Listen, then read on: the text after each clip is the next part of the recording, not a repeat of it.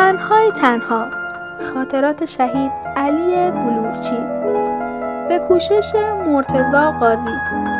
خانش عرفان نخبه. قسمت هشتم.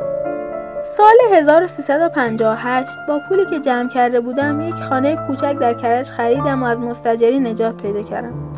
راه بچه ها دور شده بود. چند ماهی از سال تحصیلی میگذشت.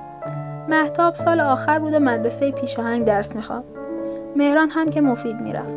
به بچه ها گفتم اگر می‌خواهند مدرسهشان را عوض کنند که مسیر اذیتشان نکند اما جابجا کردن مدرسه محتاب به ضررش بود. یک مدرسه خوب هم در کرج پیدا کردم که اسم مهران را آنجا بنویسم.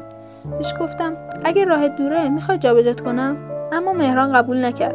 گفت دلم نمی‌خواد مدرسه هم رو عوض کنم. من دوری راه رو به خاطر خوبی مدرسه تحمل می‌کنم. مدرسه را خیلی دوست داشت. هر روز هوا تاریک بود که از خواب بیدار می‌شد و راه میافتاد تا ساعت هفت و نیم خیابان زنجان باشه. با بچه ها و معلم های مدرسه اخت شده بود. دیگر نماز می‌خوان با رغبت هم می‌خوان بیشتر دوست داشت نمازهایش را به جماعت بخواند.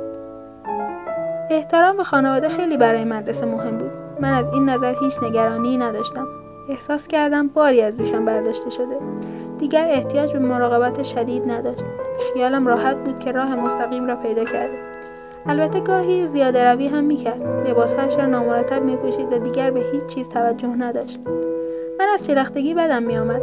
بهش گفتم چرا به سروزت نمی‌رسیم گفت مامان آدم باید فقط به فکر خدا باشه نه دنیا. گفتم این که حسنه اما خدا زیبایی رو دوست داره. مرتب بودن با این چیزا منافاتی نداره. چند وقت بعد دیدم مرتب شده و به خودش می‌رسه. می‌گفت نازمشان آقای رفیعی گفته مؤمن باید مرتب باشه. کم کم متعادل شد.